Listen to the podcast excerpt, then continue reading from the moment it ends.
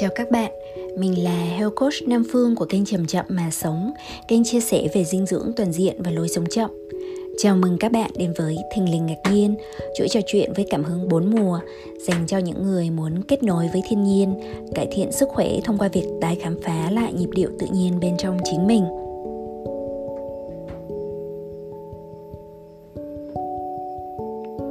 Các bạn ơi, một tuần vừa qua chúng mình ai cũng có ít nhiều niềm vui nào đó phải không? Các bạn ở Hà Nội được phép đi tập thể dục ngoài trời trong công viên hay quanh các khu vực ở bờ hồ. Đúng không nào? Phương thấy trong nhóm chậm chậm mà sống, mọi người sung sướng chia sẻ về cảm giác tự do đã trở lại sau bao ngày phải loay hoay trong không gian của căn nhà mình ở. Cuối cùng cũng đến lúc được tha hồ hết khí trời. Chị Vũ Liễu thốt lên rằng, thế mới thấy trân quý những gì mà mình tưởng là hiển nhiên được hưởng và sự tự do biết nhường nào chỉ riêng việc được dựa lưng vào ghế đá mà hít thở sau vài km đi bộ là xua tan hết những căng thẳng của một ngày làm việc. Phương đọc mà thấy thương gì đâu ấy. Bên cạnh đó, mọi người ai cũng dần kiểm kê và nhận ra được mặt tích cực của thời kỳ này trong cuộc sống của mình. Có nhiều người thì riêng việc được làm việc ở nhà không phải lo di chuyển đến cơ quan, trường học đã khiến cho họ tiết kiệm được kha khá thời gian và năng lượng so với việc cập rập mỗi sáng có người thì nói rằng đã gắn kết với gia đình hơn rất nhiều khi mà các thành viên đều tề tựu nhiều hơn trong một không gian. Như bạn Lan Phương còn chia sẻ về các mối nối được thắt chặt hơn trong gia đình trong hẳn cả một bài thơ nữa. Người khác thì được dịp trở về với chiếc ban công nhỏ xinh của mẹ, nơi hông nhà xanh mát ở miền quê của bố, rồi từ từ cảm nhận được sự dịu dàng, dù chỉ một chút của mùa hạ. Có người thì nói rằng em ngạc nhiên là khi quê em dịch bệnh kéo đến, em ra vườn nhìn một vòng thì phát hiện là nhà mình có quá nhiều rau dại tự mọc như rau rèn gai, rau bìm bìm. Giờ chỉ việc cắp rổ ra vườn hái nấu canh ăn thôi, hạn chế ra ngoài đi chợ. Và một người khác nữa thì tâm sự rằng dù cơ thể mệt mỏi, không thể tung tăng như trước, vẫn có thể kê ghế ngồi ngắm mây ngoài cửa từ từ lúc mây xám cuồn cuộn rồi nắng lên là mây trắng bông xốp lúc tản mát từng đụn lúc lại cuộn vào nhau như chăn bông hôm nay có một lúc mưa ướt cả cửa kính mình đã ngồi đó viết và ngủ gật cho tới lúc mở mắt thì cửa kính cũng khô hết và trời thì lại nắng lên rồi đó là những dòng viết đẹp của chị Linh Trịnh. Và cuối cùng, chị nói rằng còn muốn cảm ơn cơn mệt của mình nữa. Còn bạn thì sao? Phương rất tò mò về những điều tích cực mà bạn nhận thấy trong thời gian gần đây là gì nhỉ? Bạn đã thử quan sát thời tiết trong ngày, ngắm sự chuyển động của nắng qua cửa sổ hay giúp cơ thể được mát từ trong ra với rau củ theo mùa chưa?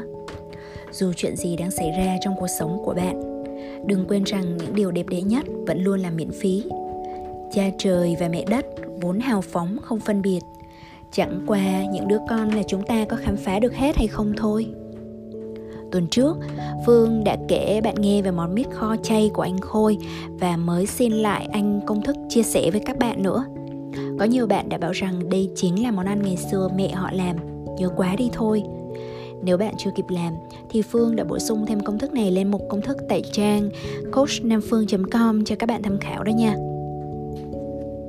Tuần này thì Phương sẽ kể cho các bạn nghe và tặng bạn lại thêm một công thức của một món ăn khác mà Phương đã làm cùng chị Thanh Châu. Đó là công thức bánh bông lan thuần chay rực rỡ sắc màu. Bạn yên tâm, đây là công thức rất dễ làm nhé. Sau đó, Phương sẽ hướng dẫn bạn biết cách điều chỉnh lại đồng hồ sinh học theo chu kỳ ngày đêm. Việc này sẽ giúp cho bạn dần lấy lại năng lượng và điều hòa các rối loạn có thể đang có ở bên trong cơ thể và Phương sẽ luôn có gói quà mùa hạ chuẩn bị sẵn cho các bạn ở cuối podcast đó nha.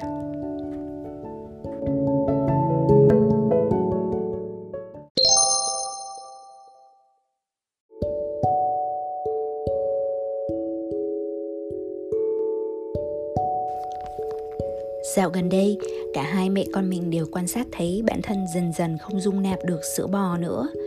Vốn mình không dùng sữa trong các nhóm thực phẩm chính và cũng không để ý sữa cũng như các sản phẩm từ sữa có thể có ở nhiều nơi đến thế cho đến khi mình không tiêu hóa được nó Từ cách đây nhiều năm, mình đã luôn muốn bản thân mình có thể cắt giảm hơn nữa sữa và trứng. Nguyên nhân là vì sau khi học chương trình Health Coach và xem rất nhiều phim tài liệu, sách vở và nghiên cứu, mình biết được khá nhiều mặt trái của ngành chăn nuôi. Nó không chỉ là nguyên nhân cho khoảng 1 phần 3 lượng khí thải nhà kính và nạn chặt phá rừng, mà còn là nguồn cơn gây đau đớn rất lớn cho các loài động vật mà đã cho sữa, thịt và trứng. Chưa kể, có vẻ như chúng ta thường có xu hướng ăn quá mức chất đạm và chất béo bão hòa khi tiêu thụ các món này, dù là ở mùa nào trong năm. Tuy nhiên, mình cũng cho mình một lộ trình chuyển đổi dần dần. Từ vụ cháy rừng Amazon năm 2019, mình chuyển qua ăn chay trường nhưng vẫn sử dụng trứng và sữa trong một vài món. Ví dụ như thi thoảng vẫn dùng sữa trong cà phê hay ăn bánh ngọt. Giờ thì khi thấy cơ thể mình chính thức nói không với sữa, mình quyết định rằng đây là một cơ hội tuyệt vời để khám phá thêm các công thức thuần chay, vừa đảm bảo sức khỏe, vừa tiêu thụ thân thiện hơn nữa với môi trường. Thế là ngay lập tức mình xin chị Thanh Châu cho mình sang tiệm bánh của chị một tuần một lần để học làm bánh.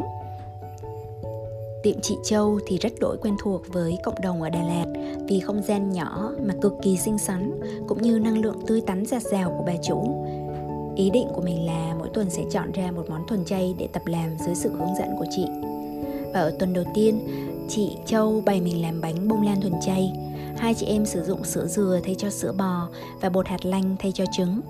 Từ khi trộn thôi, mùi sữa dừa tỏa ra đã rất là thơm và quyến rũ rồi. Bạn có bao giờ thấy là rất là khó cưỡng lại để không quẹt quẹt lớp kem trộn và nếm luôn chưa? Thế rồi, khi các nguyên liệu đã được trộn xong, mình chợt nảy ra ý định là tiếp tục sử dụng các nguyên liệu tự nhiên để tạo cho bánh thêm nhiều màu sắc. Bạn nào theo dõi mình thì đều biết là mình đang cực kỳ cổ vũ chế độ ăn cầu vồng với các nguyên liệu tươi ngon đa dạng trong tự nhiên. Và đây cũng là một ý tưởng tương tự như vậy. Bạn biết không, sử dụng nguyên liệu tự nhiên sẽ khiến cho bạn cực kỳ yên tâm về mặt tâm lý mà lại thường có những mùi thơm thanh thoát hơn chứ không béo ngậy Chị Châu vừa nghe đề xuất là hào hứng ngay lập tức.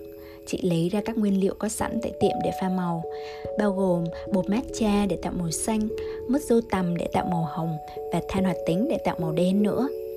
Thế là hai chị em chia tô nguyên liệu ra thành nhiều phần nhỏ để lần lượt trộn các màu đó.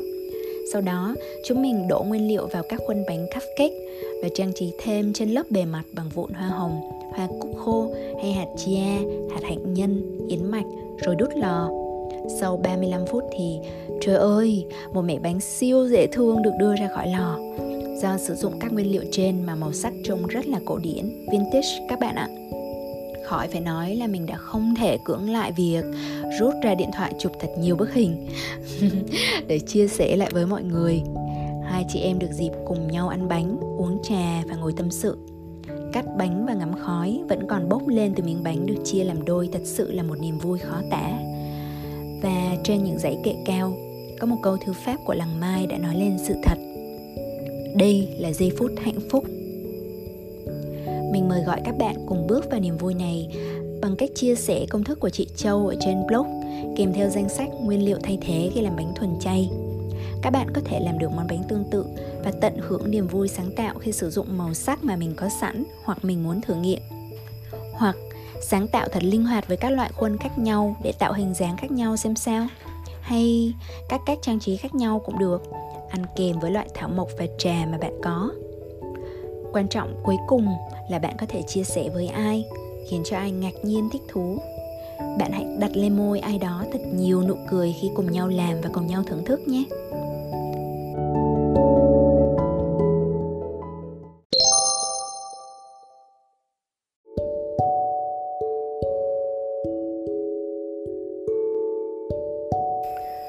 Ở số podcast tuần trước, Phương cũng đưa ra các gợi ý để bạn hòa nhịp với đất trời mùa hạ. Tuần này, Phương vẫn tiếp tục mời mọc các bạn vào thực hành cùng cộng đồng chậm chậm mà sống. Bạn không nhất thiết phải hoàn thành hết các gợi ý của tuần đầu tiên mới chuyển qua tuần thứ hai. Nếu các bạn muốn tham gia thì cứ xem gợi ý hàng ngày của Phương trên nhóm rồi thực hành theo gợi ý đó ở trong ngày thôi. Còn trong podcast tuần này, Phương sẽ hướng dẫn để bạn điều chỉnh lại một dạng nhịp điệu tự nhiên khác bên trong cơ thể. Đó là nhịp điệu sinh học, được quy định bởi đồng hồ sinh học bên trong cơ thể, với những tín hiệu không phải là theo mùa nữa, mà theo từng ngày. Phương đánh giá việc điều chỉnh nhịp điệu sinh học của mình là một kiến thức quan trọng bậc nhất đối với sức khỏe con người, nhưng lại là một việc mà không được nói đến đủ nhiều hay nhấn mạnh đủ sâu. Nên hầu hết chúng ta vẫn đang chưa ý thức hết được sự nguy hiểm của việc sống trái các quy tắc tự nhiên này. Có lẽ vì nó liên quan nhiều đến toàn bộ lối sống chứ không chỉ là một yếu tố duy nhất như chuyện ăn gì hôm nay. Trong khi đó, con người hiện đại lại thường xuyên phải sống trái với nhịp điệu sinh học tự nhiên do yêu cầu công việc, môi trường sống ở thành thị hoặc đơn thuần là do thói quen sinh hoạt. Việc yêu cầu thay đổi thói quen có vẻ khá là khó khi nó đã trở thành mặc định, thành hiển nhiên với nhiều người chúng ta. Tuy nhiên, với kinh nghiệm của Phương khi hướng dẫn nhiều học viên, việc này tuy không dễ nhưng cũng không phải là bất khả thi, mà với những ai đã thay đổi được rồi thì năng lượng cơ thể, sức đề kháng và cả chất lượng giấc ngủ sẽ cải thiện rõ rệt. Đúng theo tiêu chí của chậm chậm mà sống, bạn có thể cứ chậm chậm mà thay đổi, không áp lực, không phán xét nếu mình chưa thể làm theo ngay được trong một thời gian ngắn nhé. Vậy câu hỏi đầu tiên là nhịp điệu sinh học là gì và vai trò của nó ra sao trong cơ thể con người?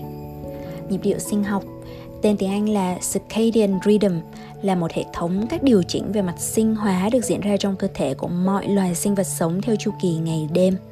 Các loài sinh vật ở đây bao gồm từ các loài cấp thấp như rong tảo, vi khuẩn cho đến thực vật, động vật và cả con người nữa.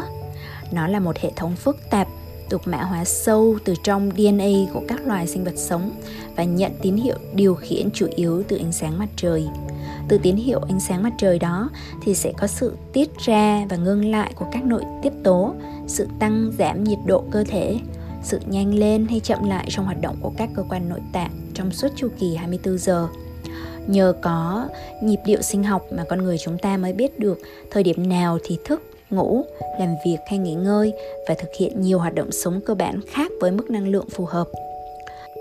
Bạn có thể hình dung nhịp điệu sinh học là cả một dàn giao hưởng lớn với nhiều nhạc cụ phức tạp, nhưng lại được sự phối hợp nhịp nhàng thông qua cây gậy ánh sáng của nhạc trưởng mặt trời. Thật tuyệt phải không? dù nghe phức tạp là vậy, nhưng nó là cái mà các sinh vật đều có sẵn nó được điều khiển tự động bởi một hệ điều hành cài đặt sẵn trong cơ thể từ lúc mà chúng ta được sinh ra, gọi là đồng hồ sinh học, biological clock hệ điều hành trong ngoặc kép nhé các bạn vì mình đang nói ẩn dụ so sánh cho dễ hiểu nếu như chúng ta là một cái máy tính thì hệ điều hành được cài sẵn trong đó chính là đồng hồ sinh học chủ master clock nằm ở não bộ, cụ thể là ở vùng não dưới đồi. Bạn sẽ không mua một cái máy tính mà không được cài sẵn hệ điều hành như macOS, Windows hay Linux đúng không nào? Giống như hệ điều hành sẽ quy định hoạt động của các phần mềm trong máy tính thì chiếc đồng hồ chủ tại não cũng điều khiển ti tỉ các đồng hồ sinh học nhỏ khác được cài sẵn hết sức tinh vi bên trong từng cơ quan nội tạng, thậm chí là trong từng tế bào cơ thể của con người. Vậy là hệ thống đồng hồ sinh học bao gồm đồng hồ chủ và các đồng hồ con khác tập hợp lại và tự động điều phối mọi phản ứng sinh hóa lớn nhỏ bên trong cơ thể theo một nhịp điệu được quy định sẵn bởi tự nhiên trong một chu kỳ 24 giờ. Câu hỏi tiếp theo đặt ra là tại sao bạn có thể cần điều chỉnh lại nhịp điệu sinh học? Trong hầu hết chiều dài lịch sử loài người thì không có mấy ai phải nghĩ đến chuyện điều chỉnh nhịp điệu sinh học cả nó là món quà của mẹ thiên nhiên dành cho chúng ta từ lúc sinh ra. Bạn là người dùng và không nhất thiết phải hiểu tường tận cơ chế hoạt động của hệ điều hành và các phần mềm đi kèm thì mới dùng được nó. Việc của bạn chỉ là dùng đúng theo quy định của nhà sản xuất thôi. Đối với đồng hồ sinh học thì quy định quan trọng nhất của chúng ta cần tuân thủ là khi mặt trời mọc thì ta đi vào hoạt động, khi mặt trời lặn thì ta giảm dần hoạt động và nghỉ ngơi. Cụ thể thì mỗi khi bình minh lên chúng ta sẽ tự khắc thức dậy ăn sáng và làm việc trong suốt cả ngày chúng ta không hề ý thức rằng ngay trước khi chúng ta chuẩn bị thức giấc thì các tia nắng mặt trời nhỏ nhất bắt đầu len lỏi và khẽ khàng đánh thức các cơ thể sinh vật ở người, nội tiết tố của giấc ngủ là melatonin bắt đầu tan đi, nhiệt độ cơ thể tăng dần lên để chuẩn bị năng lượng cho ngày mới. Trong vòng 90 phút sau khi ta thức dậy, cortisol bắt đầu tăng dần, đây là một hormone vô cùng quan trọng và được xem là hormone chống stress. Nó làm tăng huyết áp, tăng đường huyết, có tác dụng ức chế miễn dịch để chống viêm. Nó giúp ta tỉnh táo một cách tự nhiên mà không cần có thêm chất kích thích nào. Ở thời điểm muộn chuyển giao từ sáng đến trưa, tức khoảng 10 đến 12 giờ khi năng lượng mặt trời lên cao nhất cũng là thời điểm mà ta thường thấy tỉnh táo nhất. Cortisol, huyết áp và cả nhiệt độ cơ thể sẽ giảm dần về cuối ngày khi đồng hồ sinh học nhận được hiệu lệnh là sự giảm dần cường độ của ánh sáng mặt trời. Bóng tối làm cho cơ thể sản xuất ra nhiều melatonin và giảm dần nhiệt độ, là tín hiệu cho cơ thể chuẩn bị đi vào trạng thái nghỉ ngơi, sửa chữa và tái tạo. Cứ như thế, chúng ta có một chu kỳ ngày, đêm, thức ngủ rất đều đặn, cứ mỗi 24 giờ. Tuy nhiên, con người luôn tìm cách phá vỡ các quy định, hack các phần mềm và thế là đủ loại rắc rối vẫn luôn diễn ra. Chúng ta phát minh ra điện và điều đó cho chúng ta hoạt động bất chấp giờ giấc, duy trì cả những thành phố không ngủ với vô số con người làm ca đêm. Nhưng ngay cả khi chúng ta không phải làm ca đêm, chúng ta cũng bị hút hồn vào màn hình máy tính, tivi và điện thoại và tự biến mình thành cú đêm. Ánh sáng xanh và cả nhiệt độ phát ra từ chính những thiết bị này đánh lừa hệ thống của đồng hồ sinh học và khiến nó tưởng rằng vốn dĩ ta vẫn đang là ban ngày. Vì vậy, thay vì bật chế độ ban đêm như đáng lẽ nó phải vậy, thì nó vẫn cố gắng duy trì tiếp chế độ ban ngày và gây ra rối loạn. Điều này phương nói ra không phải để phán xét ai các bạn nhé. Chính bản thân mình cũng phải đấu tranh với chính mình rất nhiều để ngủ sớm dậy sớm đấy. Rốt cục thì có một nguyên nhân khác khiến chúng ta khó lòng đi ngủ sớm là vì thích sự tĩnh lặng của màn đêm. Cả một ngày dài phải tiếp xúc với quá nhiều người và quá nhiều âm thanh huyên náo màn đêm buông xuống luôn mang lại một cảm giác yên bình hơn cho tâm trí. Và có thể chúng ta sẽ muốn tận dụng cơ hội này để đọc sách, nghiên cứu hay làm những gì mà mình chưa có thời gian và đủ độ tập trung để làm vào ban ngày. Thực tế thì bạn cũng không bị lệch lạc đồng hồ sinh học nếu như bạn vẫn thấy năng lượng khỏe khoắn, ổn định, giấc ngủ ngon và thức dậy thì không bị mệt. Việc thi thoảng thức khuya quá 11 giờ đêm không đủ sức gây rối loạn cho hệ điều hành rất xịn sò mà chúng ta có nhưng trong rất nhiều trường hợp, nếu chúng ta thường xuyên làm ca đêm hoặc có thói quen thức khuya quá 11 giờ, đặc biệt là làm việc với ánh sáng xanh thì chắc chắn là nhịp điệu sinh học sẽ dần dần bị rối loạn. Từ đó, toàn bộ sức khỏe của chúng ta sẽ bị ảnh hưởng trầm trọng. Vậy thì những dấu hiệu của việc bị rối loạn nhịp điệu sinh học là gì và tác hại của nó ra sao? Bởi vì nhịp điệu sinh học diễn ra trong toàn bộ hệ thống cơ thể, sâu đến cấp độ của trên nên những dấu hiệu rối loạn cũng mang tính hệ thống bao gồm về mặt giấc ngủ thì thường khó ngủ chất lượng ngủ kém ngủ dậy mệt mỏi dù đã ngủ đủ giấc. Hay về mặt năng lượng ấy, thì rất là thất thường thường xuyên uể oải kiệt sức giảm sức bền giảm khả năng học tập và vận động. Hoặc cũng có thể là cảm thấy tâm trạng trồi xuống thất thường dễ phản ứng bộc phát dễ stress tiêu hóa kém, sẽ rối loạn tiêu hóa và cả táo bón nữa. Hiện tại thì các nhà nghiên cứu đã ghi nhận đến hơn 100 loại bệnh lý liên quan đến việc rối loạn nhịp điệu sinh học, bao gồm những vấn đề sức khỏe chung chung như đau xương khớp cho đến các nhóm bệnh tật về tiêu hóa, tim mạch, chuyển hóa, kể cả bệnh phụ nữ, các loại bệnh ung thư và bệnh rối loạn thần kinh tâm thần như đau nửa đầu, rối loạn ám ảnh cưỡng chế, rối loạn lưỡng cực và trầm cảm. Và bạn biết đấy, giống như trục trặc hệ điều hành thường gây rắc rối cực kỳ lớn cho người dùng máy tính, thì trục trặc của hệ thống này trên cơ thể chúng ta còn rắc rối hơn rất nhiều, bởi vì sẽ không có kỹ thuật viên nào ở bên ngoài có thể giúp chúng ta cài đặt lại hệ điều hành cả đâu. Các nhà điều trị cũng không thể nào liệt kê được chính xác các nguyên nhân liên quan đến căn gốc từ lối sống sai lệch kéo dài. Chính bản thân chúng ta phải tự điều chỉnh cho mình trước khi quá muộn.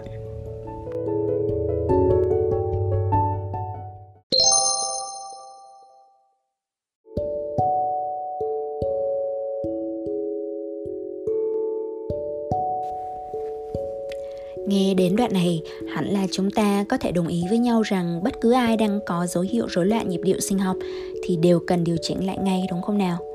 Bạn có thể điều chỉnh nhịp điệu sinh học theo những cách nào? Để điều chỉnh nhịp điệu sinh học bị rối loạn thì ta có thể điều chỉnh bốn loại tín hiệu mà nó ghi nhận, bao gồm ánh sáng, nhiệt độ, thức ăn và âm thanh. Trong phạm vi của podcast này, Phương sẽ giúp bạn điều chỉnh lại các vấn đề liên quan đến ánh sáng đã nhé. Ở số sau, chúng mình sẽ bàn tiếp về các yếu tố như thức ăn, nhiệt độ và âm thanh. Điều chỉnh dựa trên ánh sáng thì lời khuyên lý tưởng nhất là hãy bắt đầu sinh hoạt giống như ông bà, bố mẹ mình ngày xưa. Hãy dần thức dậy khi mặt trời mọc, hoạt động chính vào buổi sáng khi nhận được nhiều năng lượng nhất. chấp nhận sự sụt giảm năng lượng dần về buổi chiều và tối và thực hiện lối sống chậm với chủ yếu là nghỉ ngơi, thư giãn vào buổi tối, đi ngủ trước 10 giờ đêm. Nhưng dĩ nhiên sẽ có các bạn mà vì lý do gì đó chưa thể làm được như vậy ngay lập tức. Trong trường hợp này, việc tốt nhất các bạn có thể làm là hạn chế lượng ánh sáng xanh mà mắt bạn phải tiếp xúc vào ban đêm. Ánh sáng xanh, High Energy Visible là một dải ánh sáng nằm trong khoảng ánh sáng mà con người có thể nhìn thấy được, còn gọi là ánh sáng trắng được tạo từ các màu cơ bản như đỏ, cam, vàng, lục, lam, tràm, tím. Ánh sáng xanh có bước sóng nằm sát vùng tia tử ngoại là một trong những sóng có bước sóng thấp và năng lượng cao nhất. Ở ban ngày, nguồn phát lớn nhất của nó luôn là mặt trời. Khi nó tắt đi là dấu hiệu cho cơ thể đi vào nghỉ ngơi. Vào ban đêm thì đó là ánh sáng được phát ra từ các nguồn nhân tạo bao gồm các đèn huỳnh quang, đèn led và tivi màn hình phẳng. Đáng lưu ý hơn nữa là các màn hình hiển thị của máy tính, điện thoại vì chúng gây nghiện hơn. Một số gợi ý mà các bạn rất nên cân nhắc như sau. Đối với ánh đèn phát sáng để mà chiếu sáng ấy thì nên thay thế bằng các đèn có tông màu ấm nóng hơn như màu cam, màu đỏ, màu vàng hay đèn mờ, đèn hát nữa. Nếu không muốn thay bóng đèn, bạn có thể sử dụng chụp đèn màu ấm Thậm chí nếu khéo tay chút xíu thì có thể làm từ các lớp vải, lớp giấy màu bọc quanh nó. Các tông màu này sẽ giúp cho cơ thể được xoa dịu và dần nhận được tín hiệu nghỉ ngơi. Đối với thiết bị điện tử thì đơn giản nhất là đừng nên bỏ qua việc sử dụng các bộ lọc ánh sáng xanh, Blue Light Filter hay chế độ ban đêm Dark Mode trên thiết bị. Nếu chưa có, bạn chủ động cài thêm phần mềm, ứng dụng có chức năng này và bật nó lên vào ban đêm nha. Bước đơn giản là bạn vào các App Store, Play Store trên điện thoại di động, trên máy tính và gõ từ khóa Blue Light Filter sẽ ra rất nhiều lựa chọn. Dù bạn phải làm việc nhiều đi chăng nữa thì đừng quên rằng việc cho đôi mắt nghỉ ngơi cũng chính là để cho hệ thần kinh nghỉ ngơi và hồi phục. Từ đó, bạn quay lại làm việc hiệu quả hơn. Vì vậy, hãy thử áp dụng quy tắc 20 20 20. Đó là sau 20 phút làm việc với máy tính, rời mắt khỏi màn hình và quan sát vật gì đó ở khoảng cách khoảng tầm 20 mét trong vòng 20 giây. Bạn cũng có thể đặt chế độ tập trung kiểu Pomodoro nếu thấy 20 phút là quá ngắn. Nhớ con số là 25, 5. Cứ sau mỗi 25 phút thì nghỉ 5 phút. Trong 5 phút đó bạn có thể chớp mắt, nhìn xa, tập thể dục mắt nhẹ nhàng bằng cách cho nhãn cầu đảo lên, xuống, trái, phải, xoay vòng, xoay ngược lại hay sử dụng tay các đầu ngón tay của mình để nhẹ nhàng lên vùng da xung quanh mắt ngay gần chỗ thái dương nữa đôi khi chúng mình cũng còn quên việc chỉnh lại cỡ chữ cho vừa đọc cho nên hãy nhớ còn về tư thế thì hãy nên ngồi thẳng trên bàn thay vì nằm xuống và cầm nghiêng thiết bị cách này gây hại mắt vô cùng Ban đầu có thể không quen khi phải nhìn ánh sáng màu cam, đỏ và còn có cảm giác buồn ngủ nữa. Nhưng buồn ngủ là một dấu hiệu đáng mừng đó nha, cho thấy cơ thể bạn vẫn đang nhận tín hiệu nghỉ ngơi thư giãn một cách bình thường. Chỉ cần bạn điều chỉnh lại cách mình tiếp xúc với ánh sáng vào ban đêm, bạn đã làm được một trong những điều chỉnh quan trọng nhất để đưa cơ thể về nhịp điệu tự nhiên ban đầu. Dần dần, bạn sẽ thấy các rối loạn thuyên giảm và năng lượng trở lại.